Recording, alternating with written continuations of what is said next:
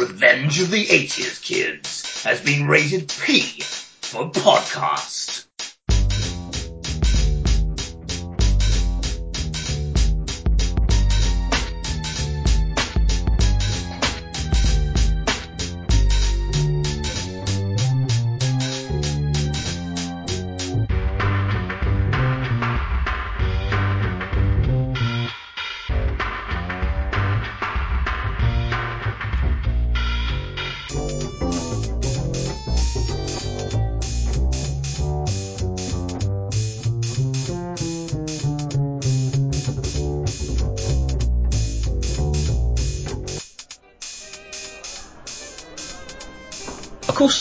I'm asking you just out of politeness, but how is your sirloin steak? A little on the French cuisine style, but otherwise marvellous. And you? Vegetable stew. Again.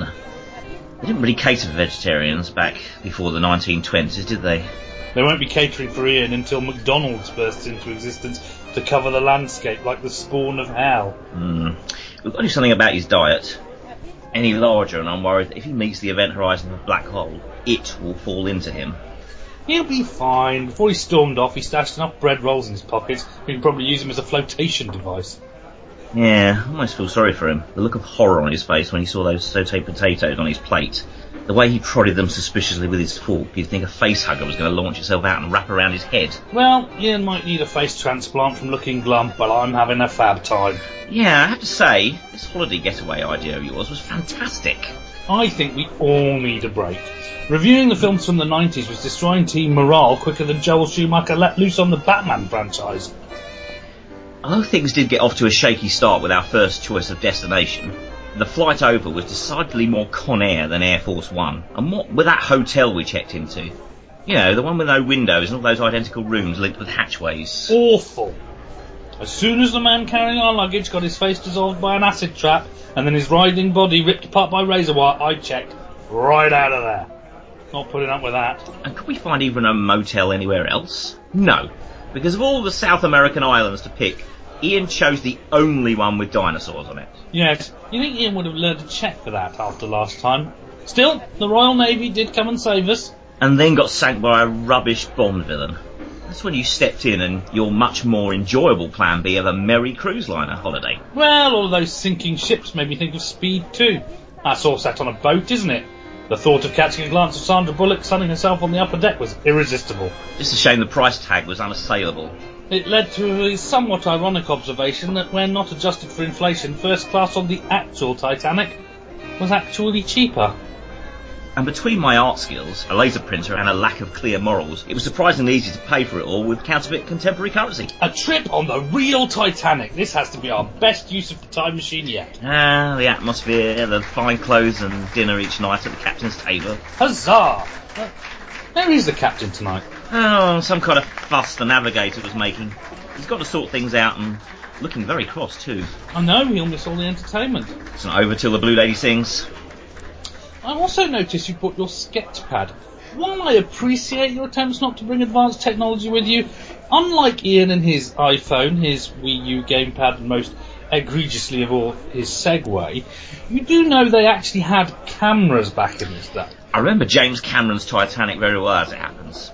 And I know there were a large number of fair English roses on this ship, all pining for one last heady fling before forcible marriage to a rich American banker beckons. I'm hoping to do a few private sketches before New York, if you get my meaning. You old dog, you almost made me wish I wasn't married. King of the world, Leo! King of the world! I know what you'll be doing next summer, wink wink. A toast, Leo! The Titanic! The best holiday ever! Indeed! Cheers! Gentlemen! Gentlemen! Oh dear. Yes, here he comes, the international man of mystery. Gentlemen, we have a problem, mayhaps? Yes. How did you know? It's what you always say. You're like the bad news fairy. You're always having problems. Yes, that's life, Ian. You're born, you deal with a series of problems, you die. Why always the song and dance about it? I'm attempting to inject urgency. You do tend to make a bit of a three-act drama out of things, Ian. And I'm saying this as a friend with blood pressure-related health concerns. I don't like being needlessly excited. You want me to break things to you more gently or something? Come on, needs must. I am always scrupulous and pertinent with the facts in a dire life or death situation. Life or death? You mean like... Gentlemen, we have a problem. I think aliens are telling me to launch Jodie Foster into space. Or, gentlemen, we have a problem. I think the fascist space marines and Starship Troopers are really the bad guys. Or, gentlemen, we have a problem. I suspect our postman is really Kevin Costner. Do you have a Walter Mitty syndrome or something? Is life just so dull you need to make everything into a mad race against impossible odds? Well, Oh, my. Gentlemen, we have a problem. It has come to my attention I have a sense of proportion issue. Oh, God. No, it's okay, Justin. I've got this one. Ian. Yes? In Star Trek, what is the purpose of a yellow alert? What? Well, it's, it's to tell people to be ready for possible trouble. As in, action stations, everyone! Things might get tricky! Maybe not, just beware! Red alert does exactly the same. So why bother with yellow? Well, if it was red alert every time something happened, I suppose people would become desensitized to its importance. Exactly. That is exactly it. What we have here, Ian, is red alert fatigue. Don't care anymore. All those flashing red lights and klaxons blaring like we're whatever dude, and getting back to our 3D chess, because chances are whatever's got the captain all excited again isn't really worth worrying about. Klingons be damned. You with us? Right. I understand. Gentlemen, a small note of caution. We're all going to die horribly with no chance of survival! Ah! No, that was good opening. We're making progress. We just need to refine things a little more on the actual exposition. I don't follow you. You see, Ian, it's a matter of attitude. Any man can bring a problem to the table. It takes a great man to bring a solution. In Japan, the word for crisis is the same as opportunity. See what I mean? I think so. Ugh, last. Okay. In your own time, whenever you're ready, tell us what's on your mind. Right. Gentlemen, we have a great opportunity. In the upcoming clash between this boat and an iceberg, we have vital insider information should we wish to place a wager.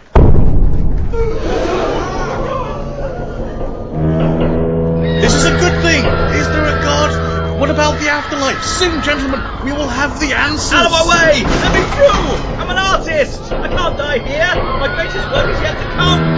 Oh, Sue!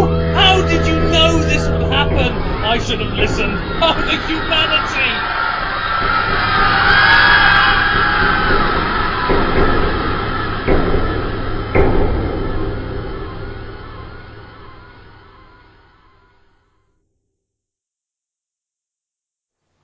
On reflection, we really didn't think this one through, did we?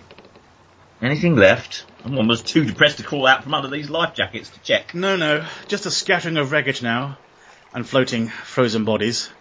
Awful lot to do, actually. We're just lucky we made it to the lifeboat in time. Luck had nothing to do with it. Amazing what you can do with a large gentlemanly bribe in the right place.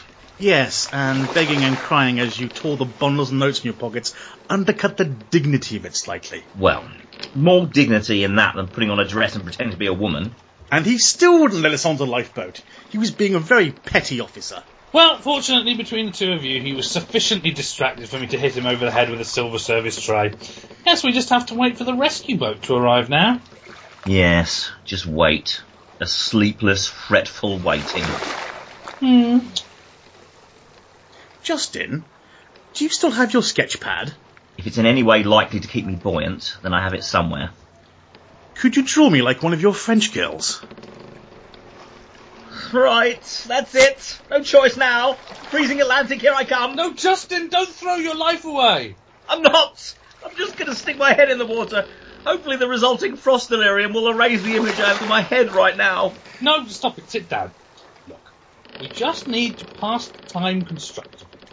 How about we have a chat about the films of 1997? Seems relevant somehow.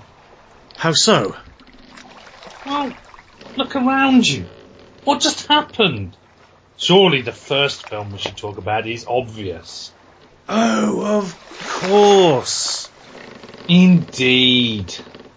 Batman and Robin. Yes, you're right. That was a complete and total disaster. Very fitting. Right then. Want to kick off the conversation, Leo? What is there to say about Batman and Robin? What is there to say? I watched a little presentation on the internet. It's the guy who does the Everything Wrong With series. The Batman and Robin one is surprisingly only about 23 minutes long, which, I mean, I'd have thought if you were going to do Everything Wrong With Batman and Robin, then you'd just show the film, and that would pretty much sum it up. But yeah... It killed the franchise for a number of years, and for that it's pretty unforgivable. A lot of people's careers as well. Yeah. Yeah. I mean, yeah, so it has done some good work as well. Chris O'Donnell didn't get any work, so we can look on the upside. It's too many characters, casting is abysmal, plot doesn't really make any sense, it's got Arnold Schwarzenegger in it. Didn't it kill Alicia Silverstone? Oh yeah, Alicia Silverstone, she couldn't get any work afterwards either. It's so gaudy and bright, you know, you kind of feel like your eyeballs are being assaulted with the neon. It's just, yeah, it's a hideous mess. It is literally like looking at a toy commercial, isn't it? It was the only, it's very one of the few films that I was warned by everyone I knew at the time to not see. And that does not happen very often. But they were like, please. And, you know, I didn't have the cinema cards, and those things didn't exist then. So I would have had to have spent money specifically for this. And they were like, don't. Just don't. It will kill your perception of Batman and everything. And it was, yeah, it went, oh, for someone who loves Batman, I just went, oh, that's it. I think pretty much it now. Yeah, I think there's definitely a sense in which Batman and Robin was very much dictated by the merchandising, what was going to happen. Joel Schumacher was very much, well, you know, one of the things was focus groups had decided Batman is for kids, so they wanted to make a Batman movie, you know, for kids. After the last couple of years of the 1990s, in which we have just wended our way down into this pit of hideous cinematic despair. This is, ironically, as we're talking about Batman and Robin, the year where we see some signs of revival in cinema, and that people are starting to get, the studios are starting to produce things for multiplexes that are more like what we see today. Batman and Robin is kind of like the film that shows us the old world is over. It sums up everything about the movement since the late 70s through the 80s that's kind of over. A film dictated by toys and fast food and merchandising and, you know, the point at which the line which people would not cross. Now, this far and no further. They don't want to go and, you know, this is what it is. It's like, that's the one, you know, it's renowned as being one of the worst films ever made. And so Hollywood decided at last, well, we better try and actually make a product. Then it didn't always succeed, yes. And we've got Bayformers now, but... Joel Schumacher has come out and apologised. I think George Clooney has apologised as well. So in many ways, I mean, I was never furious, but you know, I have relented somewhat. It's in the past. I've gotten over it. We had the Nolan trilogy since then. Yeah, exactly. It came back, and it actually came back far better, you know, than it had, far stronger than it had before. So maybe it just needed. Yes, I liken it to Doctor Who, which went completely off the boil. 16 years in the wilderness was actually a good thing on reflection. It's also a Schwarzenegger movie. My God, what's happened to the guy? Chill out. Yeah. Stay cool. How many ice puns are there in that movie? Plenty. Lots and lots of ice puns. And what a fantastic use of it. I mean, the thing that strikes me about it is that the Saturday morning cartoon of Batman was far more intelligent than the film of Batman. And that's just so kind of, what? I should point out as well that remember back to the days of Terminator 2, which Arnold Schwarzenegger says, I don't think it's good for me to be seen as a villain. Well, apparently he was right, because the next time he plays a villain, this is what we get. Yeah, definitely stay away. Yeah, but he's a villain who doesn't kill anyone, he just freezes them, doesn't he? You know, it's a pantomime villain, at best. And what a fantastic use of Bane! Let's juxtaposition that to Dark Knight Rises, shall we? It's just too much, really. It's just too much to take, you know, it's way too many. I mean, this is often the criticism of some other films as well, superhero films, where they throw too many villains in. But there's no attempt to cohesively, they just are thrown together. I mean, Bane, my God, you know, such a good character that is wasted in this film. It took me actually a long time to see it. I saw it only maybe 2 or 3 years ago. Oh, God. And the fact that there was a if I'd watched it at the time, knowing that there was going to be, you know, 10, 11 years before the next one, I would have found that utterly depressing. I would have had hope that Nolan was coming back. But yeah, just knowing that that was it was probably pretty bad. So I'm glad I didn't watch it. It's much better knowing that they made some good stuff afterwards. So yeah, it's all, yeah. Did this sink Uma Thurman's career as well? Because she disappeared for a while as well, didn't she? It did, no. It did and it didn't in a lot of ways. It kind of did in the sense of she's not properly ever recovered from it, because she's done roles but she's never ever been able to obtain anything from those roles. She's never been considered a serious actress since. She never gets Oscar nominations or anything like that, even though she does some very good roles. So yeah, she's kind of not taken seriously anymore because of it, even though actually she does do some very good roles since. I think it doesn't help, in fact, although we get onto this obviously later, that she palled up so tightly with Quentin Tarantino, because I think the double whammy of the fact that her quote-unquote more serious work is in, a, you know, Kill Bill and stuff like that. I mean, Tarantino himself is not perhaps the persona of, you know... It's weird because... being Miramax kiddies as they are, Kevin Smith has not really done much since Clerks, you know, that nothing's ever equaled that first thing, and he's slowly come to the realisation, oh, I'm not really a great film director. I just like being in that kind of world. I'm a writer and stuff like that. And he's, you know, he's found a place, but everyone still kind of likes Kevin Smith. Mm. Kevin Smith is enormously likeable, whereas Tarantino, who kind of started out at the same time, I think, although he makes films that make money, he's not really seen as popular as Kevin Smith. And then, of course, there's the guy who made the Boondock Saints, but he's got a documentary made about how he managed to screw it up.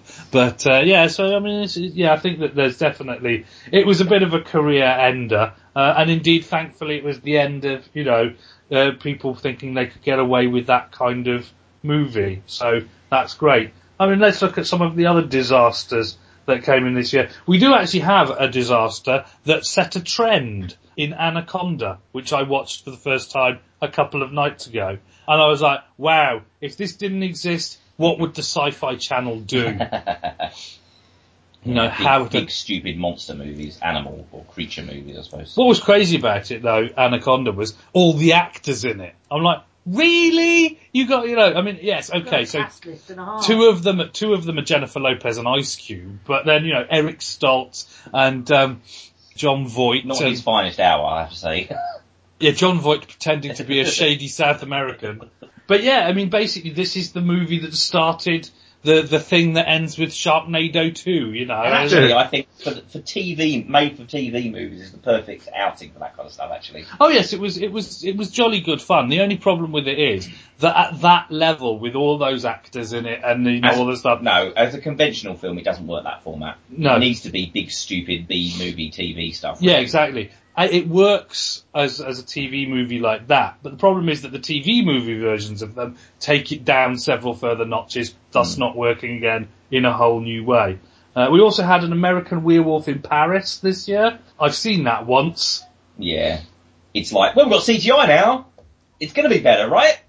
Yeah, that's the thing. Well, I think it does expose that thing, like the werewolf is the problematic cinema villain. And remains so to this very day, in that you only ever seem to hit the werewolf properly by accident, and that it's really easy to make a screen werewolf look terrible.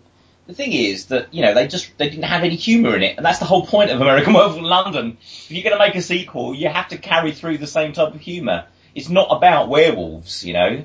They kind of missed the point. It was just like, anyone can make a film about werewolves. But if you're going to actually be part of that franchise, it needs to be somehow, you know, thematically linked to it. But they didn't bother. It's also the first film is also somewhat iconic as well, so it really does feel like an unnecessary sequel that utterly fails to appreciate the original classic. It could have been, if it had done with the same spirit. and the same humour. It could, you know, it could have been reasonable, but they didn't bother with any of that. It was late, you know, typical kind of lazy. We'll rely on the name. You'll have werewolves in it. You know, great. We also had the Jackal remake with Bruce Willis this year. Notable mostly for Bruce Willis's terrible blonde wig at one stage. That's the thing. You see, I think that's where you can tell that a thriller has failed, when the most abiding mental image from the film is Bruce Willis in a weird blonde wig. It's like, obviously not a very thrilling thriller, because if it had been, you'd be able to remember something else. I don't know, maybe that's just me. It's one of the rare outings where Bruce Willis plays a bad guy, as far as I can remember. I don't remember much about it, to be honest. I did see it, but I kind of... The original is more memorable to me. I'm just wondering if this is the same year that... Yes, it's weird, because this year, you know, obviously people talk about Dante's Peak and Volcano and things like that, Deep Impact and Armageddon, but this was a year in which we had released at the same time a pair of movies in which someone who's supposed to be a master of disguise in no way is a master of disguise, those being The Jackal and The Saint with Val Kilmer. Mm. In both of them, they're like, yes, we would never know who it is. And you're like, but that's blatantly Bruce Willis in a blonde wig, or that's blatantly Val Kilmer thinking about having an extra donut. Don't do it, Val! The thing is, people are like, I can't believe you're bailing on Batman to go make The Saint, you traitor. But now we look at it as like, actually The Saint was a rather judicial decision, all things considered. Well, nobody remembers The Saint, so he got away with it in a way. Plus, you know, that Batman rubber costume gets very hot. It's very hard to eat cheeseburgers while you're in that Batman costume, whereas The Saint dresses in normal clothes. If you want to nip out to Burger King, nobody will notice. Your contempt of Val Kilmer is visceral, Leo.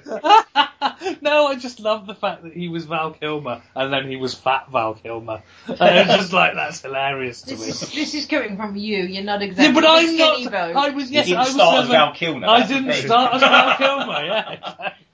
I think, you know, if you've got something precious, don't screw it up. I think is the word.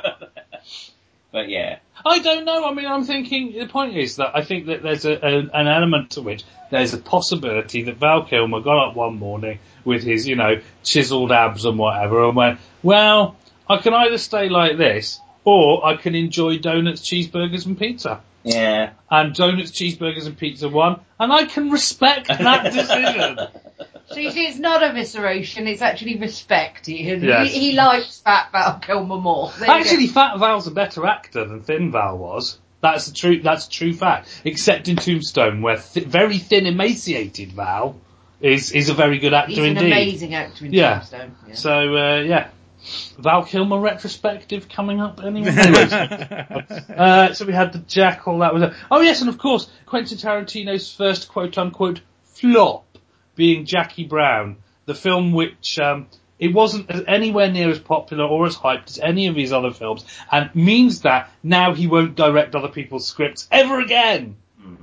I quite like Jackie Brown, but it's far more mainstream than his other stuff. It's kind of lacking some of the edge of his early work. There are people who consider it to be his best movie. But I actually enjoyed it, I have to say.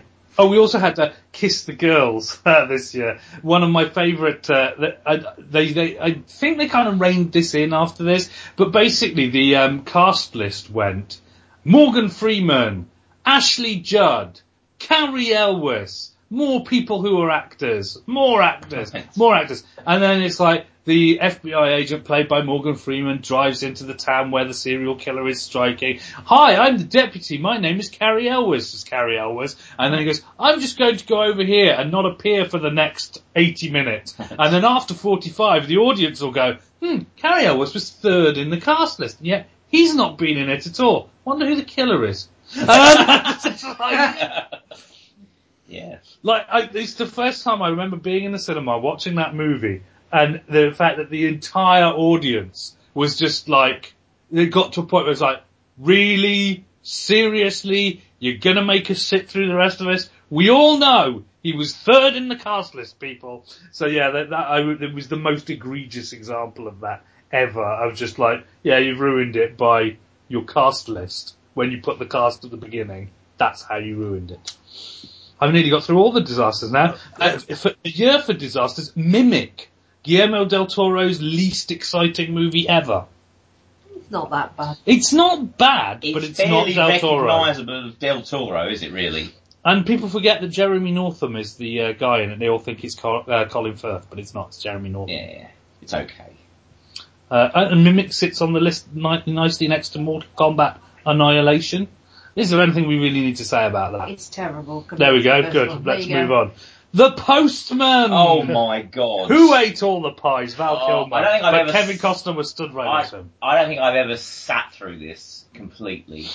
You kind of hear post-apocalyptic, you think, oh, that's going to be exciting. No. I saw the trailer for the new Mad Max movie the other day with Tom Hardy as Mad Max, which is unfortunate now because there's not very much dialogue as Mad Max is what to do. And I keep imagining now that it's like, what's your name? My name is Mad Max! That's all I can think of from Tom Hardy. But, okay. You watch that and there's all the cars and the explosions. It is, right? I thought The Postman was an ironic title. No, he's a postman. Yeah.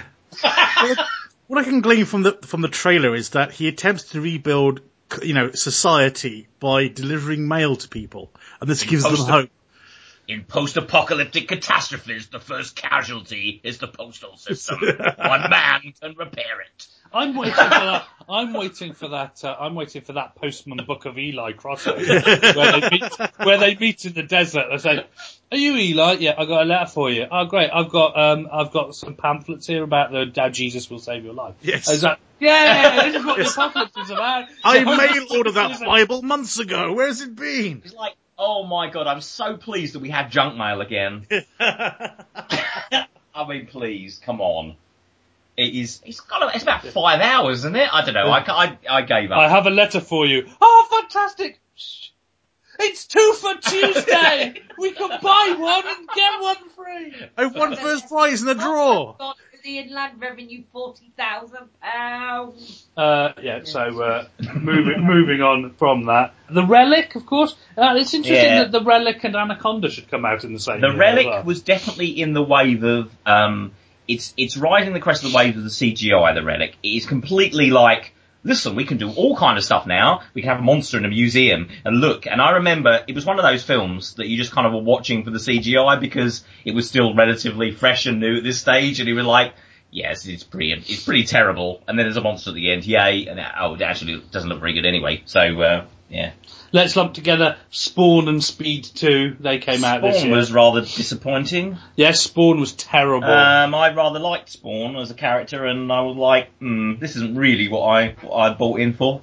I suppose it's the first example of where what they did was they said, hey, let's make a superhero movie, but have you heard this new emo music that they're playing? Let's marry the character off to the emo movie. I mean, let's not forget that one of the most important things about this is that Spawn is like one of the, he's supposed to be like a black superhero, like really it's important that he's black and what have you. And it's like, really, this is not how you. It's like Spawn, Spider-Man, I'm not sure who I'd rather be. Oh, no, I am. Except, of course, Spider-Man has a sucky life, whereas Spawn just gets to go and be miserable in the corner, talk about his parents, doesn't understand him, and stuff like that. And, oh, I hate you, Satan, you stupid. Yeah, it was terrible. Underwhelming. And Speed 2.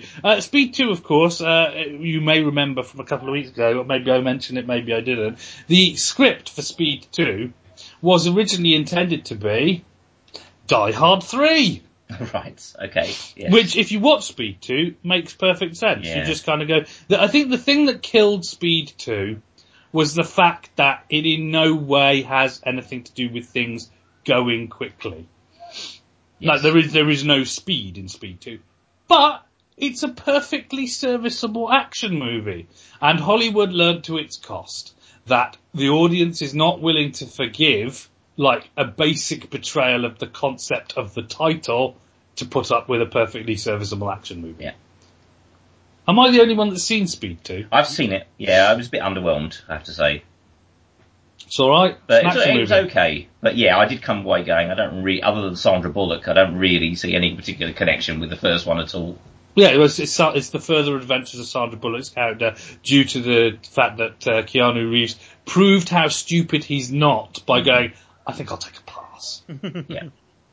And Jason Patrick proved why he has no career by going, yeah, that looks good, I'll do that. Is Alien Resurrection considered a miserable film? Oh yeah, Alien Resurrection is definitely the disaster point. Well, no, it isn't, because the franchise has just gone down. Well, for me, I don't know. It's Alien 3. I mean, parts of it don't work at all. Like the whole weird kind of, alien baby thing is all a bit organic. Kind of I think that was all a bit strange. But part of it are the stuff that I like by the directors. The kind of quirkiness. Yeah. I thought was very good. The ship, crew. I think that the one thing that Alien Resurrection proves beyond a shadow of doubt is that Joss Whedon should not be allowed to write the script for a multi-million-dollar action blockbuster. That's what that proves. A bullet dodge there.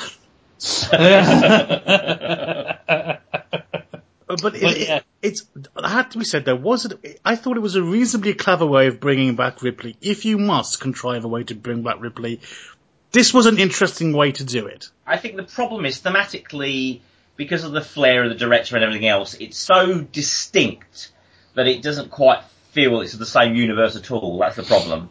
It's like, it might as well have just... I remember I'm watching it thinking, I wish I'd just seen, just a sci-fi film with that crew in and just doing something else, rather than it being an alien thing. That just seemed to be kind of not right to me. I have a slightly different perspective on it, you see. First of all, it's not Alien 3, which is always a good thing.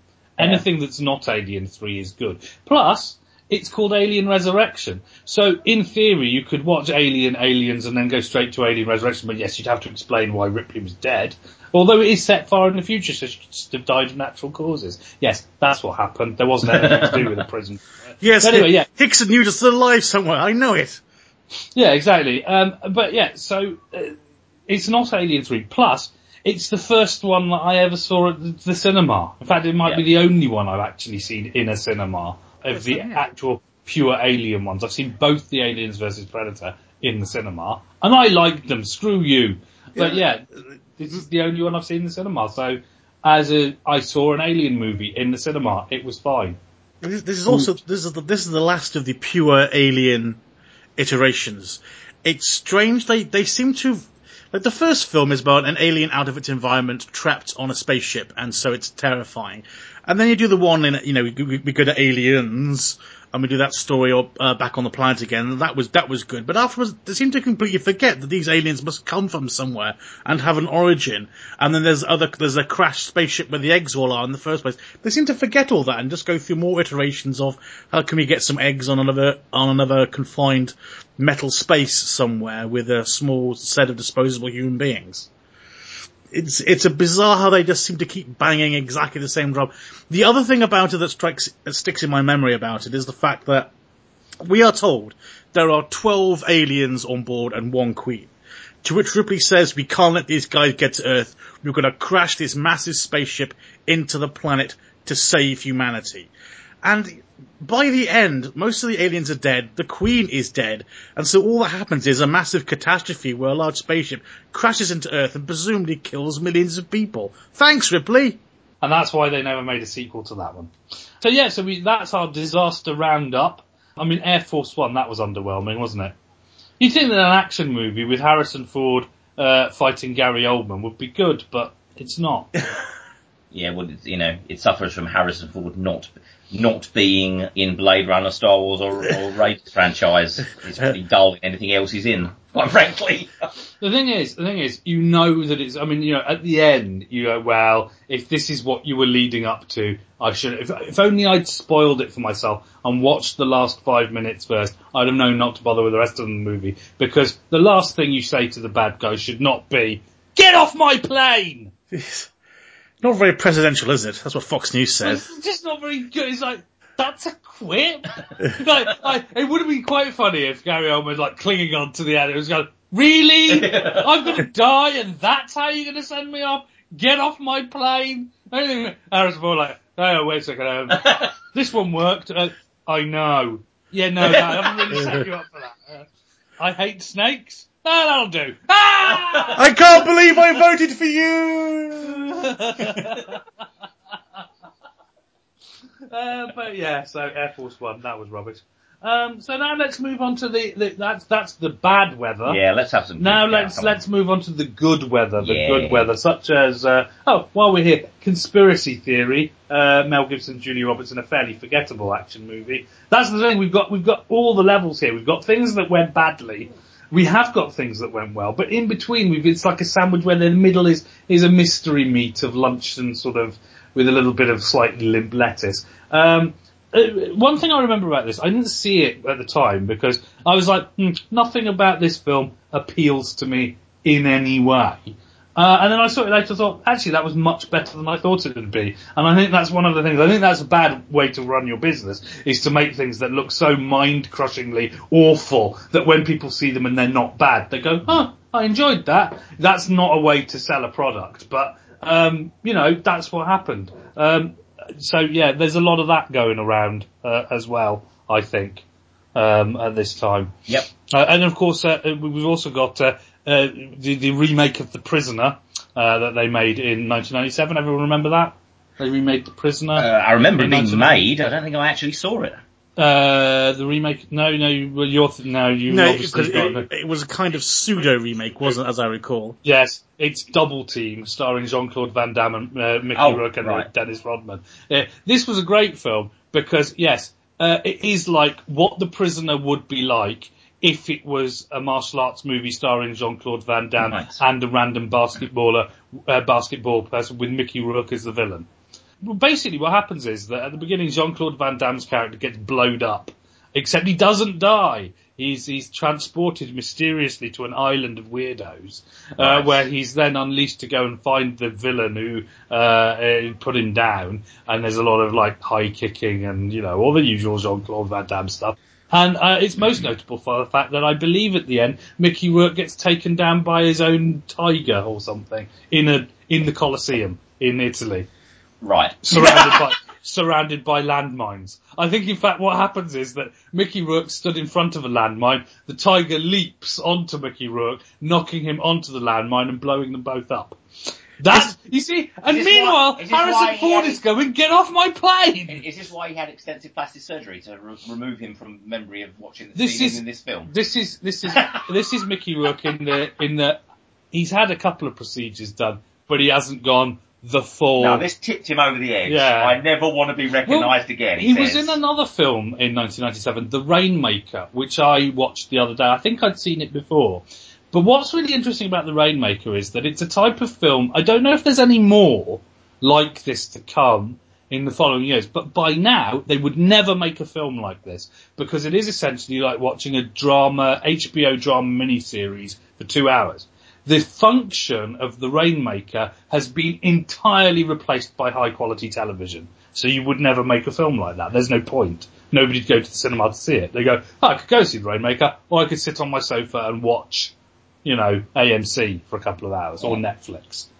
Which is interesting. So it's weird because The Rainmaker is made by Francis Ford Coppola, stars Matt Damon, Danny DeVito, Mickey Rourke, John Voight again, in fact. These people were busy in 1997. And it's just like a courtroom drama about stuff. It's John Grisham adaptation.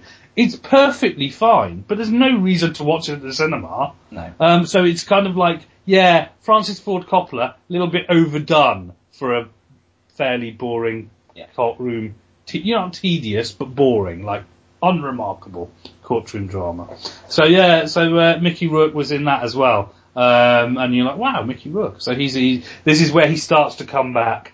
And I think he could have had a fantastic second half of his career going on from that, being as he was willing to mix it up with a bit of action, and he was then in a Francis Ford Coppola movie playing a shady lawyer, and he was all looking good. And then he went and got a plastic surgery addiction, and so people were like, no, I don't think we'll hire him unless we want someone who looks like a freak, which has happened a few times now. But there we go. So you've seen Double Team then, Ian? I haven't. I know of it because it turns into The Prisoner, blatantly so. It is worth a watch. It's the most remarkably daffy sort of, it really cuts the edge between a straight martial arts action movie and sort of sci-fi. Because it kind of, talking of sci-fi, Fifth Element came out in 1997. Yes, I love Fifth Element, I have to say. And while we're on the subject, we'll lump it together with Face Off, because Mickey Rourke and plastic surgery. Well, two great films, actually. Yeah, so Face Off is a fantastic film. But with Fifth Element, there was a lot I liked about this film. It was very reminiscent for me of kind of heavy metal and stuff that I'd seen in the kind of 70s and 80s. This kind of particularly gaudy looking kind of, and I believe it's the taxi driver is ripped off of. There is a heavy metal cartoon with the taxi driver. Yeah. But I apart from the ending, which I thought it kind of just didn't really work very well, I loved the kind of build up to it. It's kind of crazy, but it's Luc Besson, so you expect something a little bit different from your kind of standard fare. And the costumes are kind of amazing, and the look of it, it's just I think it's a great little film, but it just doesn't quite end right for me. The two irritations I have, is it Chris Rock who's in this? Chris Tucker. Chris Tucker, yeah. He's meant to be irritating. I didn't mind that. He's obnoxious. Yeah, I think that's for a purpose. He's not like meant to be the hero and just obnoxious. He is intended to be that. And that's dealable. The other quibble I have, because I'm a big sucker for the sort of Aristotelian elements of Water, Fire, Earth, Air. And it's kind of a shame that they're all just bundled together. They find them all in the same place. There was no, this is a minor quibble. There isn't really much to them that is about the elements until they have to open them at the end, where it's very kind of ad hoc. That's a kind of a minor quibble. Apart from that, I thought it was a wonderful film. It was one of the joys of the year. Yeah. It is definitely, I didn't see it at the time. I didn't fancy it. And it went out of the cinema remarkably quickly for such a high-budget sci-fi film. I think the other thing is that Luc Besson, if you think about it, to this point, had done, like, Leon, The Professional, and he'd done Nikita. This still stands out as quite a bizarre entry in his CV. Yeah. Even though he's done many crazy, wacky things since then, none of them have involved this kind of Blade Runner on acid kind of feeling. But it's got this French comic book feel as well, which obviously is obvious. Yeah. There's definitely touches of Mobius there, isn't it? Yeah. There's a look of that, which is absolutely right. It's kind of French sci-fi, so that's why I'm reminded of kind of heavy metal and that kind of stuff. I think it's kind of flawed, but it's fantastic. Yeah. So Fifth Element is it's weird. I never saw that at the cinema, and that's a regret that I have. And I never got to see it on the big screen. Absolutely love the Fifth Element. I think it's one of my favourite movies of all time. Interestingly, the bit where the balcony explodes at the end. That's the last time that they did an explosion on that scale for real. From that point on, all explosions of that size or larger had CGI elements. They were cobbled together from smaller explosions, had CGI elements put into them. So yes, that was the pyro team had their last big blast at that point. So that's interesting. And of course, let's not forget appearances from everyone's favourite Bristolian rapper Tricky and Lee Evans. Yes. I think that's one of the things about The Fifth Element, all the tiny little bits that just come into the film, and they're completely random. It doesn't matter. Sandra Bernhardt as Bruce Willis's mother, and just everything's just weird, and that's excellent. I think that is an excellent quality for this kind of sci-fi to have.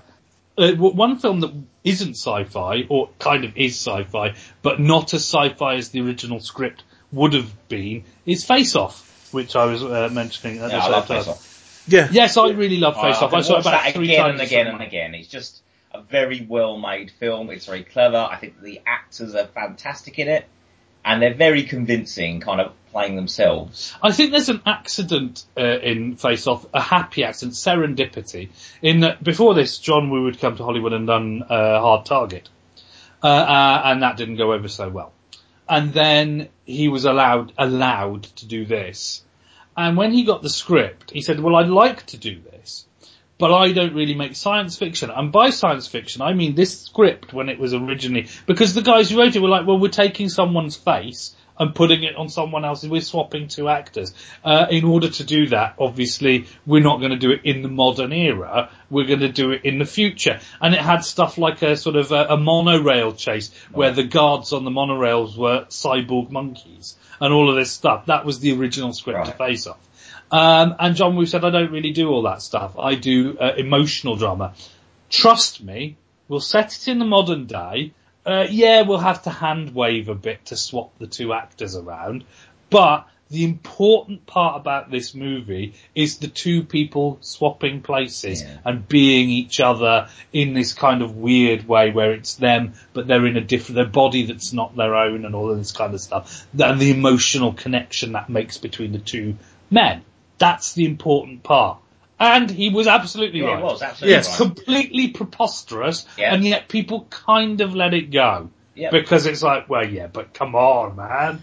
I've got to take his face off. It's that strange paradox of John Travolta being the bad guy, being killed, and at the resolution, the good guy is John Travolta again. It's really strange. Anyway. Cracking film, We'll happily watch that again when it's on. It's Face Off is just so. I mean, these are the points at which this is. I mean, Face Off and The Fifth Element are things that we can go to today and say these things are like those films. These are the classic, multiplex fodder. Starts here, drive a stake into the ground on a slightly less ostentatious, possibly, but still pretty familiar in the setup. Devil's Advocate, Keanu Reeves and Al Pacino. Al Pacino, police of the devil. I quite enjoyed it actually. It's a bit of silly nonsense. I really did love it. I mean, it's another one of the ones where Keanu Reeves is, in some sense, the chosen one. In his great career of being the chosen one over and over again. In this one, he's kind of the Antichrist. The thing about it is, Keanu Reeves, being sensible, opts not to do Speed 2 and opts instead to be a piece of scenery in the orbit of Al Pacino being the devil. And I think that's the best way round to play that. If you'd had him and another person who could actually bring some gravitas to the role of the... if you'd had a young Leonardo DiCaprio being all brooding next to Al Pacino being the devil... It wouldn't have worked because you've got those two personalities struggling for screen time. As it is, Keanu steps back, I'll never rule the world with you. You're terrible. Oh, I hate you. Oh, it's unfair. Yeah. I win. That's what I do. Doing that bit. And then there's, Al Pacino in full devil. Hoo-ha! Yeah. Calling God an absentee landlord. Fantastic stuff. So this is it. We're starting to warm up now. The cinema is starting to come back to life. One of my favourite films of this year. Another one that kind of slips by most people's radar. And I'm imagining, I don't know, I can't tell who might have seen this in the room. Probably everybody. The Game. I enjoyed that. That was actually a really nice, fun idea. This conversation cannot be had without spoilers for The Game. Yeah. So if you have not seen The Game, fast forward about 30 seconds, 40 seconds, because it will be through it quite quickly. My favourite thing about The Game is it's like the reverse of an M. Night Shyamalan flick. It's the fact that the twist is there is no twist. Everything is exactly as it's purported to be. Yeah. And then that's the thing. It's like all the way through. It's like, we make your life fun, consumer recreation services, that's scary, my life is being... Blah, blah, blah. And at the end it's like, no, we were just joking. It's a game. You said, we gave you a thing, you said it's a game. It's a game. Really, everything's fine. The dead people, they're not dead. Nobody's terrorising you, dude. It's a game. And it's like, I think a lot of people felt cheated by that. It's like, but they told you. Yeah. I was like, I'd love that. Okay, so coming back with us, also we had this year Gross Point Blank. Yep. Amazing film. Are there any bad films that John Cusack has been in? I don't think there's many.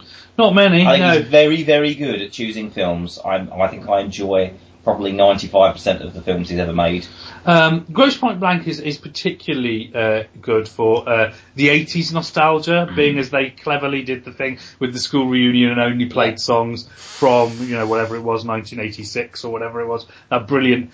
Just so the soundtrack is amazing. Yeah. I like the concept, and I think they played it exactly right. It's kind of like John Hughes meets Quentin Tarantino. Yeah. So yeah, that was awesome.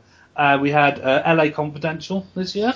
Yeah, good. Get me noir, you know, 2030s fix. So all good. I'm gonna take Ian's watering can of tepid water here and bring this out.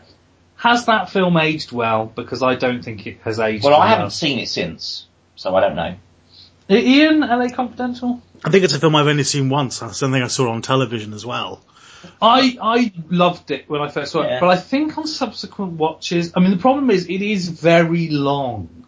Yeah. And, yeah, I think you probably find it doesn't wear well. The more you watch it, the more you're like, oh, really? Are we at that bit? Oh, God, can we get on with it?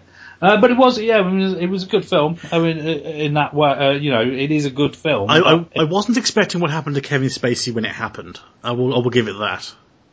Yes. I didn't see it coming. So, yes. The Lost World, of course, the sequel to Jurassic Park. This was famous at the time because Steven Spielberg, you know, he doesn't do sequels unless that sequel is The Lost World. And of course, there's the Schindler's List, the musical sequel coming up. But I think we're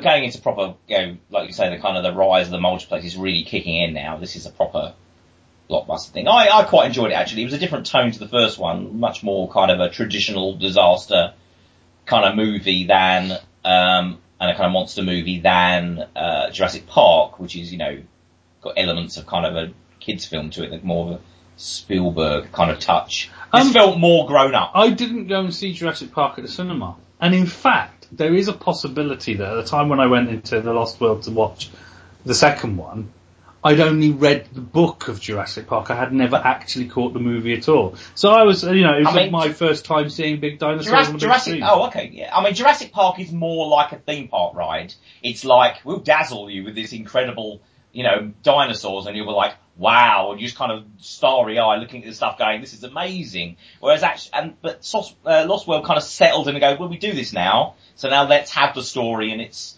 more like Spielberg's other kind of films, the story, than this kind of just, yeah, this kind of effects fest. So it's got a little bit more grounding, a bit more dramatic, you know, more guns, more. I think in many ways it's kind of superior to the.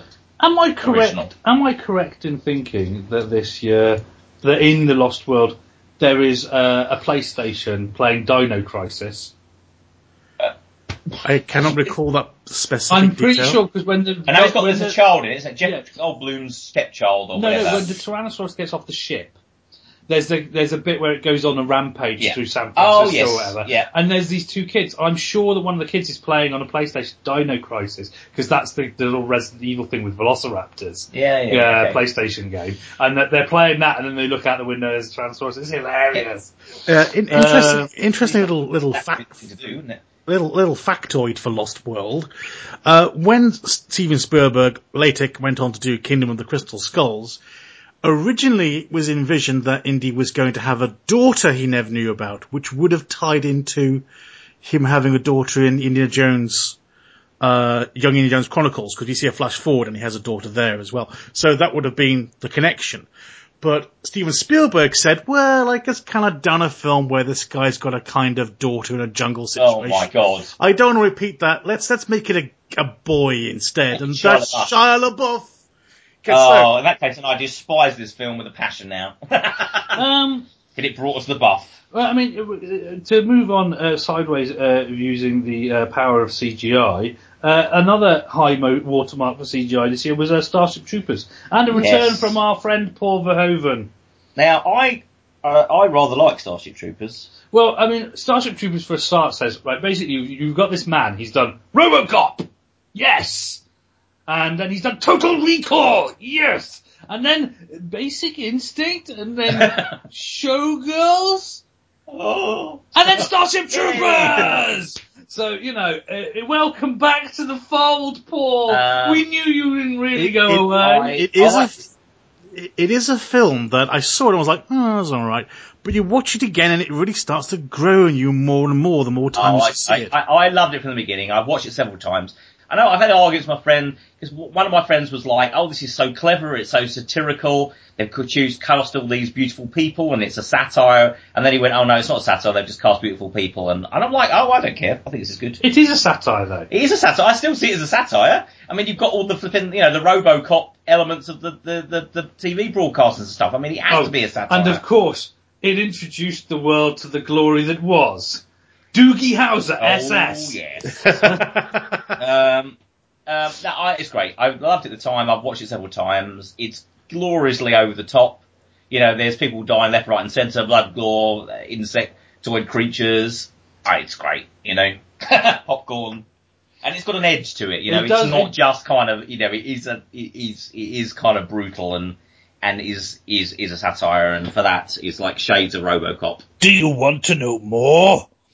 So, yeah, so it was kind of like watching a big budget version of RoboCop again, really, in some respect. Citizenship is guaranteed.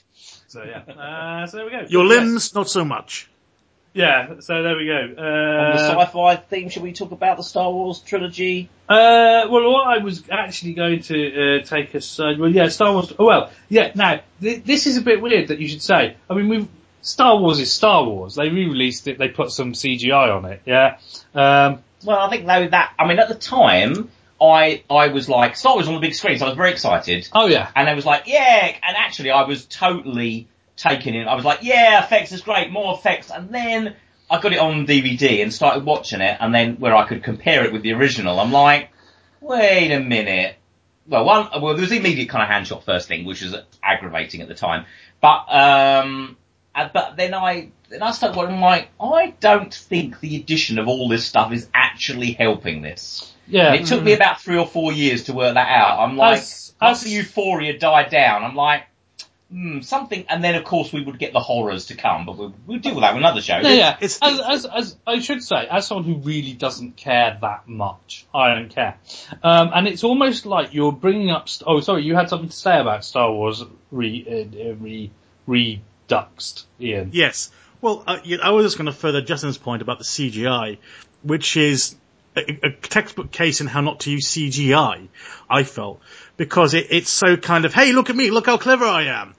As an example, they got better as the release. As an example, you have a very small scene where you've got 3PO and R2-D2 outside hiding in a door, and there's some stormtroopers looking around. In the back, in the middle of the film, there's a dewback. Dewback is a large lizard creature, and before it was just a large prop that wobbled a bit. But now it's a fully rendered beast. It just can't be a fully rendered beast. It has to sit there and bray endlessly throughout the scene, going, I'm here, I'm a rendered CGI creature. So annoying. Yeah. And when you go to the big sing, the fact you put a different song in Return of the Jedi in Jabba's Palace, yeah. I'm fine with that, whatever, it doesn't really matter to me. It's the fact that you've got when the little furry dude is singing, you go right up close to his mouth and you look down at the back of his throat and it's the back of his throat wobbling. That is animation. That is how animation acts. It's not how physical objects act. It's not how puppets act. It is only how a drawn thing acts. You will not do that with a real thing. So it defeats the realism of CGI if you do it that way. And there's a lot of utterly pointless additions, and he's further done. Blu-ray. It's the classic case that we are seeing, the rise and fall, and now the fall of George Lucas in the parts of it. If it just stopped, clean up the film print. It's fine to add a few spaceships flying over Mos Eisley. I don't mind that. I just, clean up things where necessary. But, of course, the man becomes incapable of such things, and it's all going to get far worse. But, what I was originally going to say before we went into this big diversion through the Star Wars trilogy and its special editions, it felt a bit like, we're talking about these films. These films already exist. Yes, they put a bit of spit and polish, but not quite got the spit off, just, they polished a bit, and then there's still some drool hanging off the end of it. But the fact is that it's almost like we're avoiding talking about Tomorrow Never Dies. Well, this year's Bond movie. It was made backwards. The reaction was perfect. It was made backwards in the sense that they knew what all the stunts they were going to do was, with all them running on the bicycle and things like being chased by a helicopter and things like that. They knew all the stunts they were going to do. They didn't have a script yet. The script came later and worked around the stunts. I must admit, all the later Bond things, all blur. Pierce Brosnan years, all blur into one. This is the one where Jonathan Pryce is Robert Maxwell. Okay, it's that one. Yes. Yeah. Yes, this is the second one, isn't it? And the big thing about Terry Hatcher being in it, but she's barely in it. She's kind of murdered or something in a hotel room. I don't remember. Fairly enough. And she's Price's wife, and basically Price overhears that she has a conversation with Bond and realizes they've known each other before. So he thinks, yes, I shall murder her without questioning her first. It's like, have these characters ever met? Do they ever really get married? What's going on here? Yeah, I don't know, I just kind of watched it and it washed over me a bit. It wasn't really as exciting as... Well, maybe there was some kind of non-disclosure thing going on there where Terry Hatcher signed on to do a James Bond movie, and then she read the script and went, I don't want to do this. And I went, well, you're contractually obliged to appear now. I went, is there nothing we can do? No, it was also... Because she has to die so Bond can have a motive to go after Price, because he just can't do a mission, can he? Because he's a bad guy with a bad objective of wanting to sink the Royal Navy. So you can get television programs sold in China. Yeah, great. Okay, let's cheer ourselves up by talking about Men in Black. Yeah, that was a good bit of fun. I think I enjoyed it. One of the things that always got me about Men in Black, and this lasts this day, is that you kind of enjoy it when it's happening, and you get to the end and you go, "Oh, is that it?" Yes, and not in a bad way. Not in a bad way. Like, is that all there is? But in a way where it's like, oh, okay, I kind of enjoyed that, but I feel it's not very satisfying. It's a bit... It felt to me like a very, very well-made motor TV pilot show with tons of money thrown at it, but there was something a bit mundane about it in a weird way.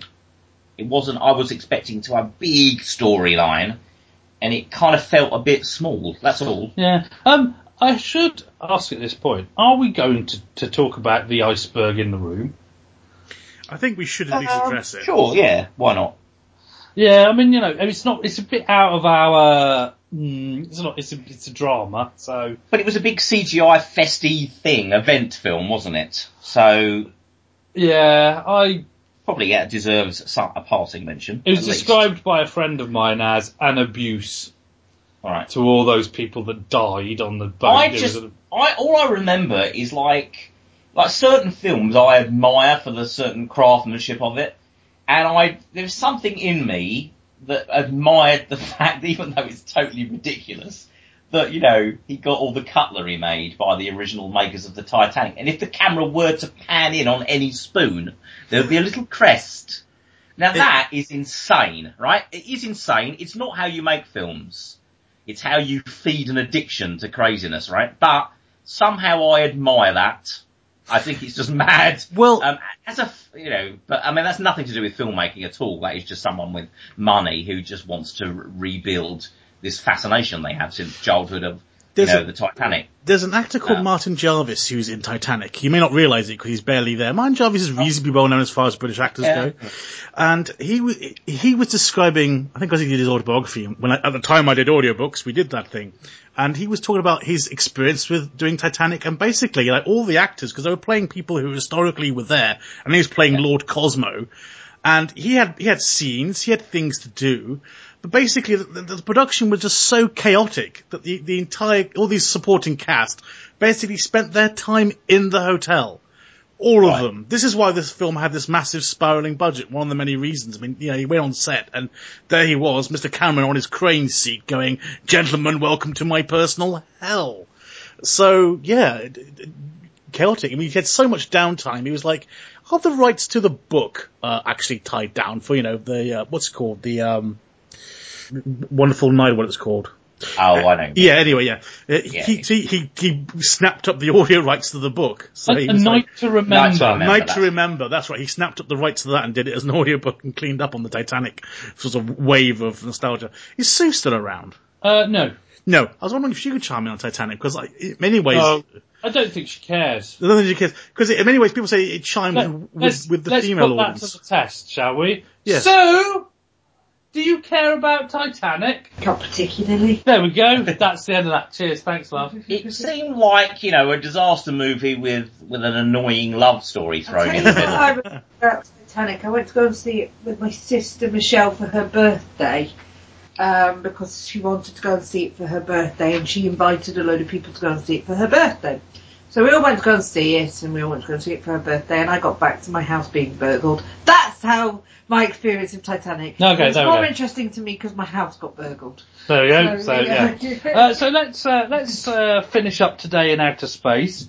First of all, let's go to outer space for a message of hope, for a wonderful reminder that once upon a time, Robert Zemeckis could make a film with real people doing actual things that had some kind of dramatic point. I am, of course, talking about Contact. Oh, yes. No, I really enjoyed Contact, I have to say. That was a thought-provoking film, I think. Yes, it's definitely... it's got some great stuff in it. And I think it's interesting in that there's not very many science fiction movies like Contact. Can someone explain to me why the government want to suppress the fact that there's aliens, why they were sabotaging the whole thing for their nefarious conspiracy reasons? I don't quite get it. I'm not saying it was aliens, but it was aliens. Sorry, carry on. No. Well, I think the question, it's still relevant today, the question that's asked and posed in that, the concept of religion and science. And I think it was the first time I really got the idea of the message of it is that, they both require a leap of faith. But I think there's also the fact that, yes, the real reason it's not really put, I don't think Robert Zemeckis is the right person to make, this movie, the movie about the fact that, yeah, there would be politicians who would try and suppress the fact of aliens due to the fact that if you could prove scientifically that there were aliens, it throws the Bible into a bit of a cocked hat. And there are politicians who can exploit the demonization of scientists trying to kill God as a political... But Zemeckis wasn't really concerned about that, per se. But no, it's a cynical fact of life that if you did prove... people have proven that there were dinosaurs, but there are still people who say, these people with their dinosaurs, do they care about Jesus? No, they don't. And they do that. So it's the same sad thing, I'm afraid. The other thing that occurs to me about the film is that the aliens' plan is like, we shall make humans make contact with us, and then we shall say hello, and then we shall say, we will not speak again for quite some time. Don't ask why we're doing this, it's just how we do it. That felt a little bit frustrating as well. Well, it's a bit like God in that respect, isn't it? Well, I think there's also the point... There are parallels.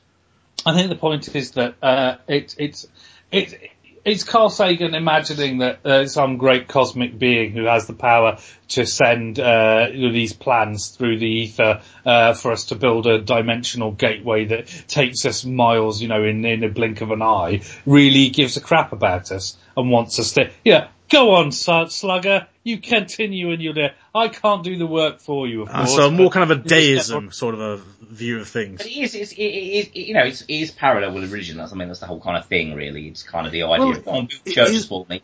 And I don't really care now. I'll just do something else. Yeah, whatever, free will. Bye. Okay.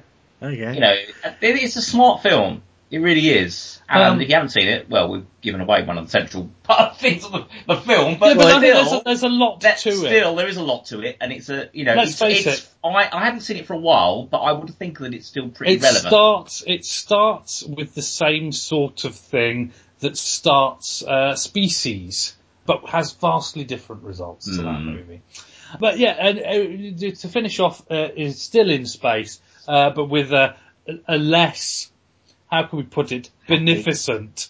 Well, we have, of course, Event Horizon. Yeah, which those of you who know have listened to this will know that this is one of my favourite films. I think it's a spectacular. You covered it in the Halloween episode. Yeah.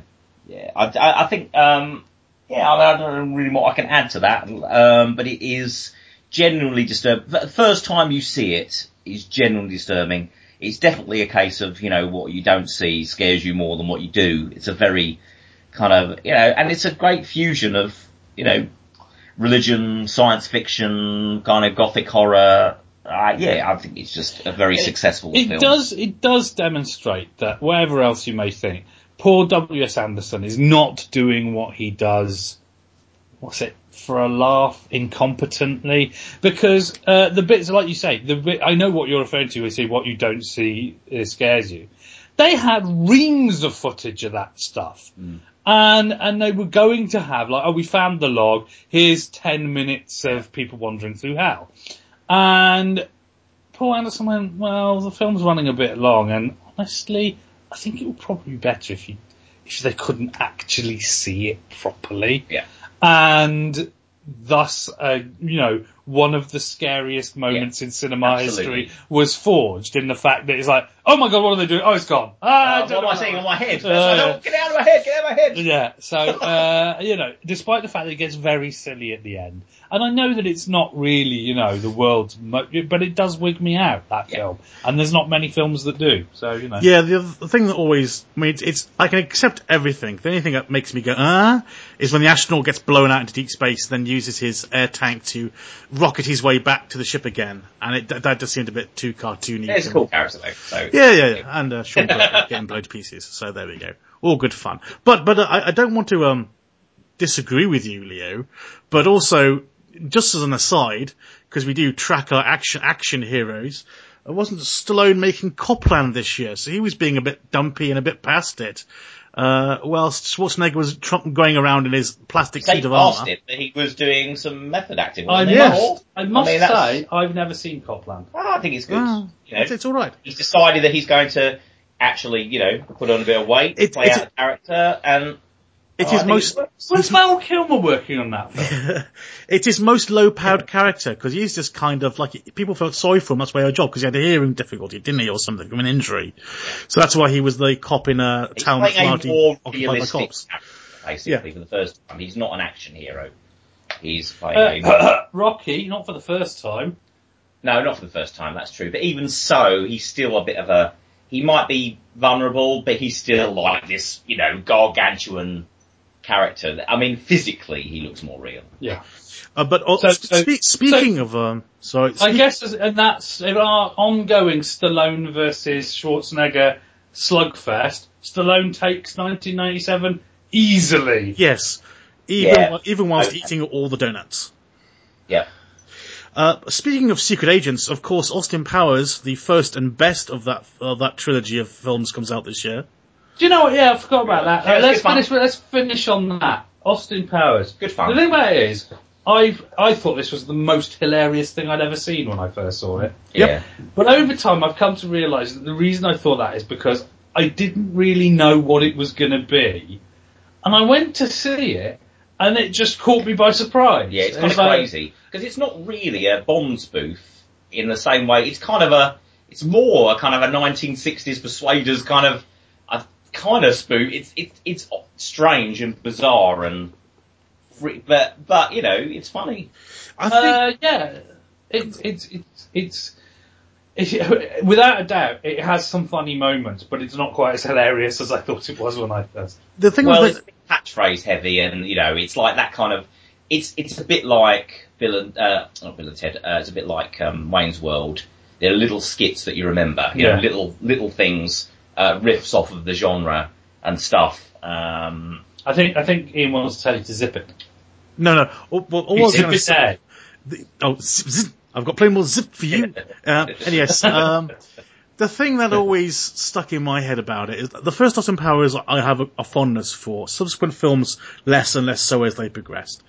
The thing is, in the first Austin Powers movie, he's not a sex symbol. He's not a sexy guy. He's just come from a very promiscuous era.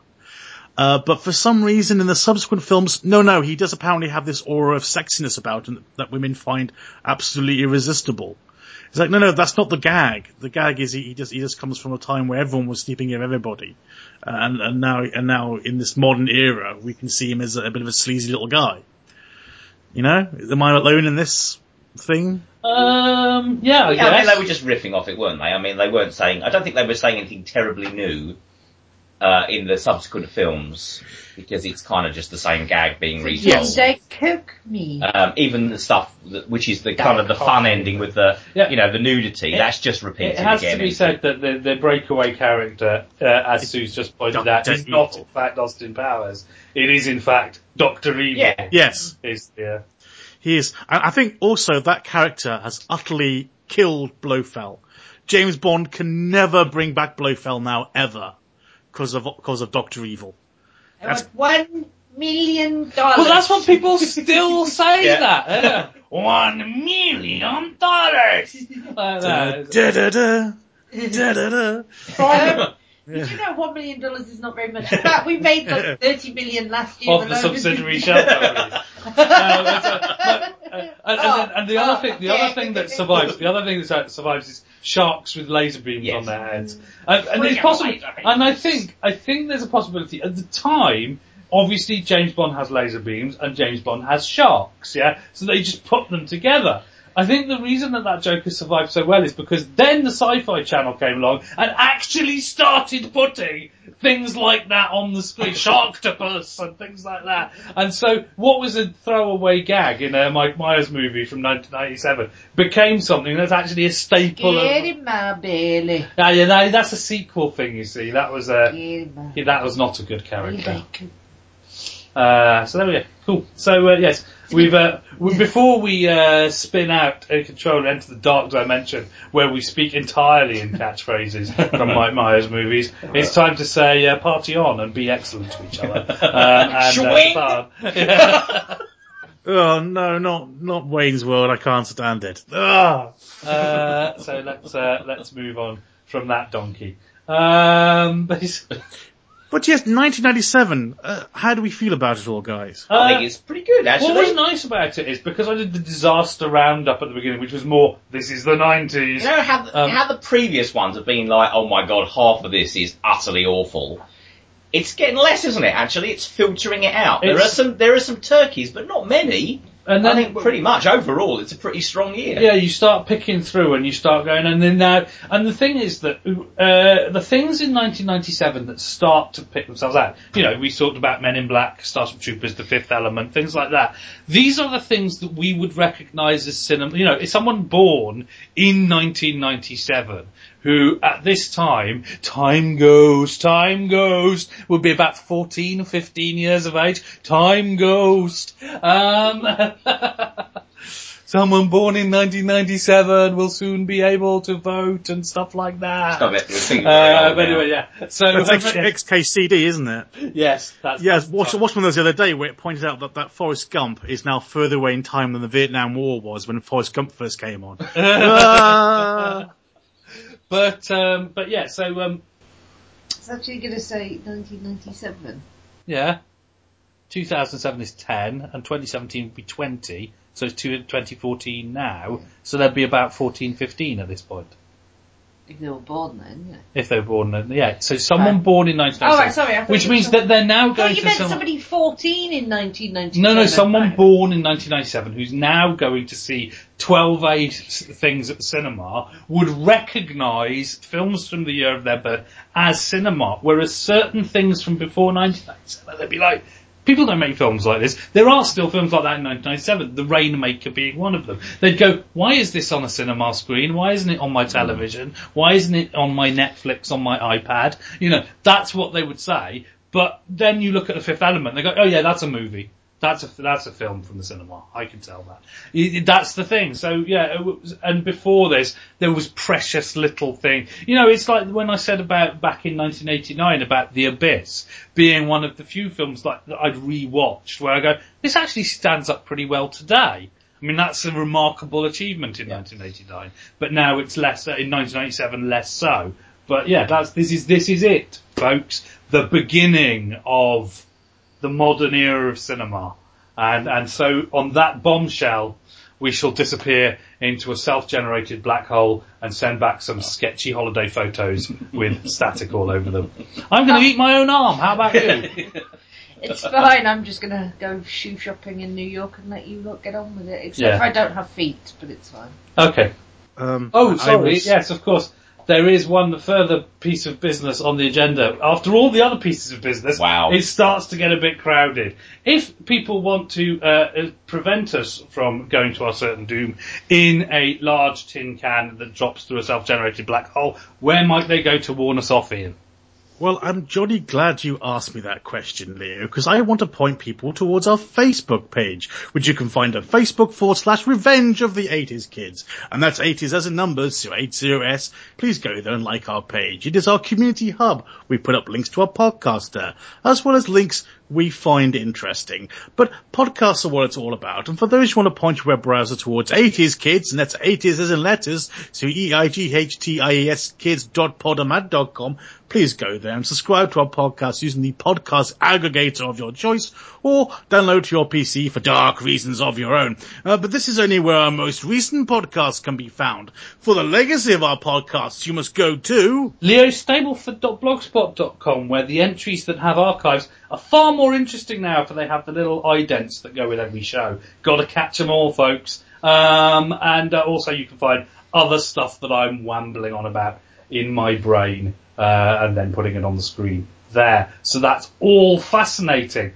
But, of course, a picture is worth 1,000 words. So if people want to catch a couple of thousand words of your thoughts, Justin, where might they go? Well, yeah, and let me just say that there are absolutely no drawings of Ian like one of the French girls. I'm just saying it doesn't exist. With a pendant poised on my chest. Page, which you can find me on Justin Wyatt at dbnart.com. So, yeah. So that's where you can find all of us. Where can they find you two? She's like a ninja in the night. So all that remains is for us to say... I'm around, but I won't add you. Yeah, I won't speak to you. Fine, Get over it. Yes. So all it remains is for us to say goodbye, and stay tuned after the credits for scenes from our next episode, or not. Goodbye. Sharks with frickin' lasers! On their heads!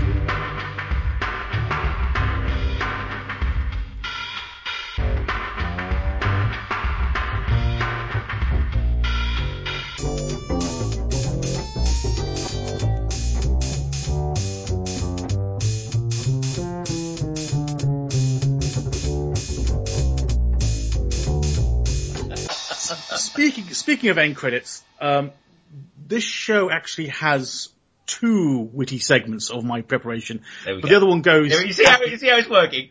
2 and then 3, and then it's like, right, we just need to re-record a segment, probably about 3 or 4 minutes to fit in between what I prepared. Yeah. So I'll play in a thing, and then there'll be a small element of participation afterwards. Oh, hello. Justin Wyatt. Justin, man of the art. Justin, why is he so fab?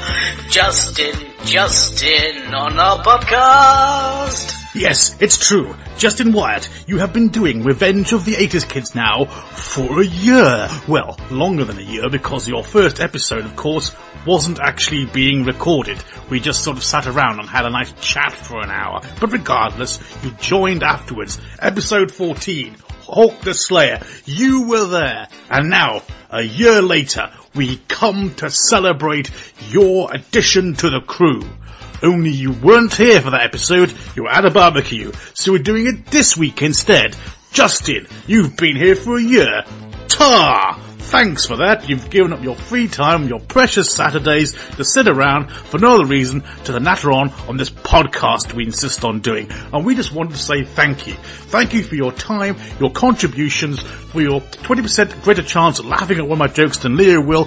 Generally, everything. You bring an additional flavour, a sauce, a certain magic, an X factor to it all. You just complete us, and I just want to say thank you. And Leo wants to say thank you as well. We all want to say thank you. Thank you. Thank you for doing this for a year. And you're going to be doing it for another year at least, matey Jim. Trust me on that one. So, yes, I thought I'd throw this little thing together just to celebrate the moment in time where Justin had done this for a year. It was just a kind of an impulse thing, really. There was no special reason for it other than to celebrate Justin. I mean, it's not like an obsessive thing or anything. It was just something that came to me and I did it on an impulse.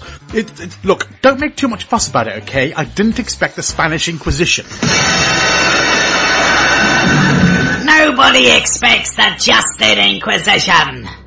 Our secret weapon is surprise. Surprise and knowing an awful lot of trivia about Justin White. Our two weapons are surprise and knowing an awful lot of trivia about Justin White. Just two, I'm not pursuing this gag any further. So yes, Justin, prepare for a small trivia quiz about yourself. Surely a round of questions you might actually score some points in this time.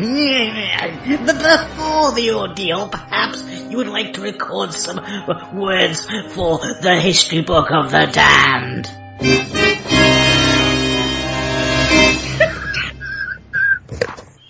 Sorry, I've actually got an event to go to. See you later. My God, he's got style. So, Justin, you've been here for a year. Yeah, tar for that. Wow. Has it really been that long? It felt like two, I know. Like it just did. I did sign up for the Ian show with added. And might I say, okay, that I imagine for the next year I'm going to continuously had all my words rearranged and made myself look an idiot for your pleasure. Does anyone actually listen to this? This is all created for Ian, so he can sit there playing with his, because, you know, there's no one around, so he makes up little fun and games with the snippets of conversation he has across the world. I don't need friends. I do a podcast. It's been a pleasure, sir. And with that, goodbye. No, pin him down. Don't let him go. I for one, sorry, I've jumped on him because I for one am curious to hear this Justin quiz. Oh no. Well, the shape of the quiz is I shall read out a quote from Justin, and then he must determine what on earth he's talking about. It could be a film or TV show. And we shall proceed with this until it becomes so tedious we can't bear it anymore. So, shall we begin? Yes! Let us begin! Bring in the comfy chair! Okay, number one. People might hate it and laugh at its laughable budget, but it was quite important to my formative years. It's the kind of closest thing I have to what I was doing at the time, like role-playing. I used to watch it dozens of times around my mates, and it holds a very special place in my heart. It had apparently an abundance of silly string and dry ice machines, and really, what more do you need in terms of epic fantasy? Well, now, this is such a tough one, Ian. This is such a tough one. Could it perhaps be Hawk the Slayer? It has to be. My God, you're correct. It is indeed Hawk the Slayer. I saw the first time with some mates, and we just crawled up the cinema being very quiet, and sat in the car going home being very disturbed by it. It's a classic example of what you don't see. It's not what you expect from sci-fi film, the unsettledness of it. It's really kind of dark and sinister. It's horrific. Yeah, I'm thinking Batman and Robin. No, actually, I think it might be Event Horizon, of course. Correct. Right. The thing that stood out was the robot. It's not like a person in a suit or a bit of special effect. You can believe, not in every scene, but you can believe that this sort of thing was moving around and doing stuff. You could see the workings of it. It wasn't the kind of science fiction robot we're used to, so it had a kind of believability to it, even if it's a crazy story. The idea of having a personality is completely ridiculous, but the actual thing of itself was believable. Oh, I don't know. It could be Short Circuit, although I don't quite remember that, but... I'm going to say that because I can't think of anything else. Yes, it was Short Circuit. Ah, right. Doing quite well so far. He's doing well. Isn't it strange that somehow I'm answering the questions and the things I've said a few months ago remarkably well, but yes. Better than other questions. These are your opinions, so I would hope to chime in with you somewhere. Obviously, the forerunner of the Crystal Maze. It was very cheap and cheerful, but I remember it avidly because it was quite different. All those strange characters essentially playing a part of these weird aliens with celebrities or regular people bumbling around trying to solve puzzles. I hadn't really seen anything like it, and I was tapping to my interests in role-playing games and puzzles. Hang on a minute, I'm just going to have a word with the pot plant in the corner to answer this question. Oh. Is it the event game? Doing very well. Yes, it is the adventure game. You're doing very well. When it comes to it, who doesn't want to see a dragon fly around on screen? There was a lot of dinosaurs before that. That's what excited me about it. It was a kind of earthy fantasy thing. But I was watching it for the dragon. That's what all I was caring about. I think that's, is it Dragon Slayer? It is Dragon Slayer! We've won a roll here. Justin knows himself very well. I'm very in touch with myself. He touches himself. I'll be back shortly. It's an odd film. It exists. It's weird alternative universe. It's got characters you can remember, but they're totally different. They're wrong somehow. They're not right. The fact Sean Connery is now podgy and wearing a toupee just makes it worse. I found it unwatchable in places. It feels like a cheese dream, but you just imagine that it happened. It's not right somehow. It just spoils everything that came before it. I tried to forget about it. Oh, wow. Okay. No, I've forgotten that one. I don't know what that is. That's Never Say Never Again. Oh my God. Okay. Yes. You see, it was such an awful, I remembered I've forgotten everything I ever said about it as well as the film itself. At the time, a lot of my friends were very much into things like this. Some of them had read the book. We did watch it and I enjoyed it, although I remember thinking at the time it was an incredibly involved world. There's a lot to it. It didn't intimidate me, but it didn't hang very well together as a film, even though I did love the visuals and design. It exists and should be checked out. It's worth seeing if you're into sci-fi. It's flawed, but it's still a work of genius. June? Yes. Oh, this is flawless. Absolutely flawless. Okay, well, one last one then. This should be the easiest of the bunch. Probably the worst film I have ever seen in my entire life. I wouldn't encourage people to watch it, even with some kind of morbid fascination. It almost broke me. I was near some kind of nervous breakdown. It appears to be stapled together in some various kind of bits. It's filmed all over the place. Like some the plot makes no sense. No more slipstream. No more slipstream. Okay.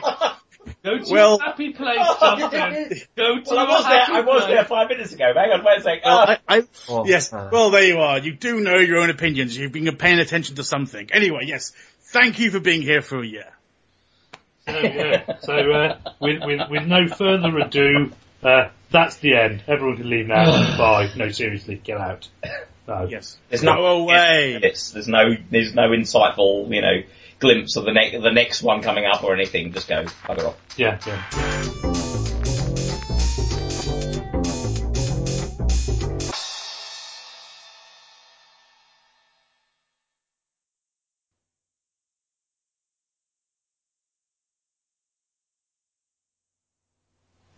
What are you still doing here? Go! Look, if me taking your lines and cutting them out and put them in little sketches offends you, I would stop. I'm joking. He's joking. He's having a great job. I think it's hilarious. And I'd also like to apologise for battering you over the head with your anniversary of being on the podcast. It's not surprising. I'm touched in a kind of a strange way. Which... Uh-oh! There goes a new clip!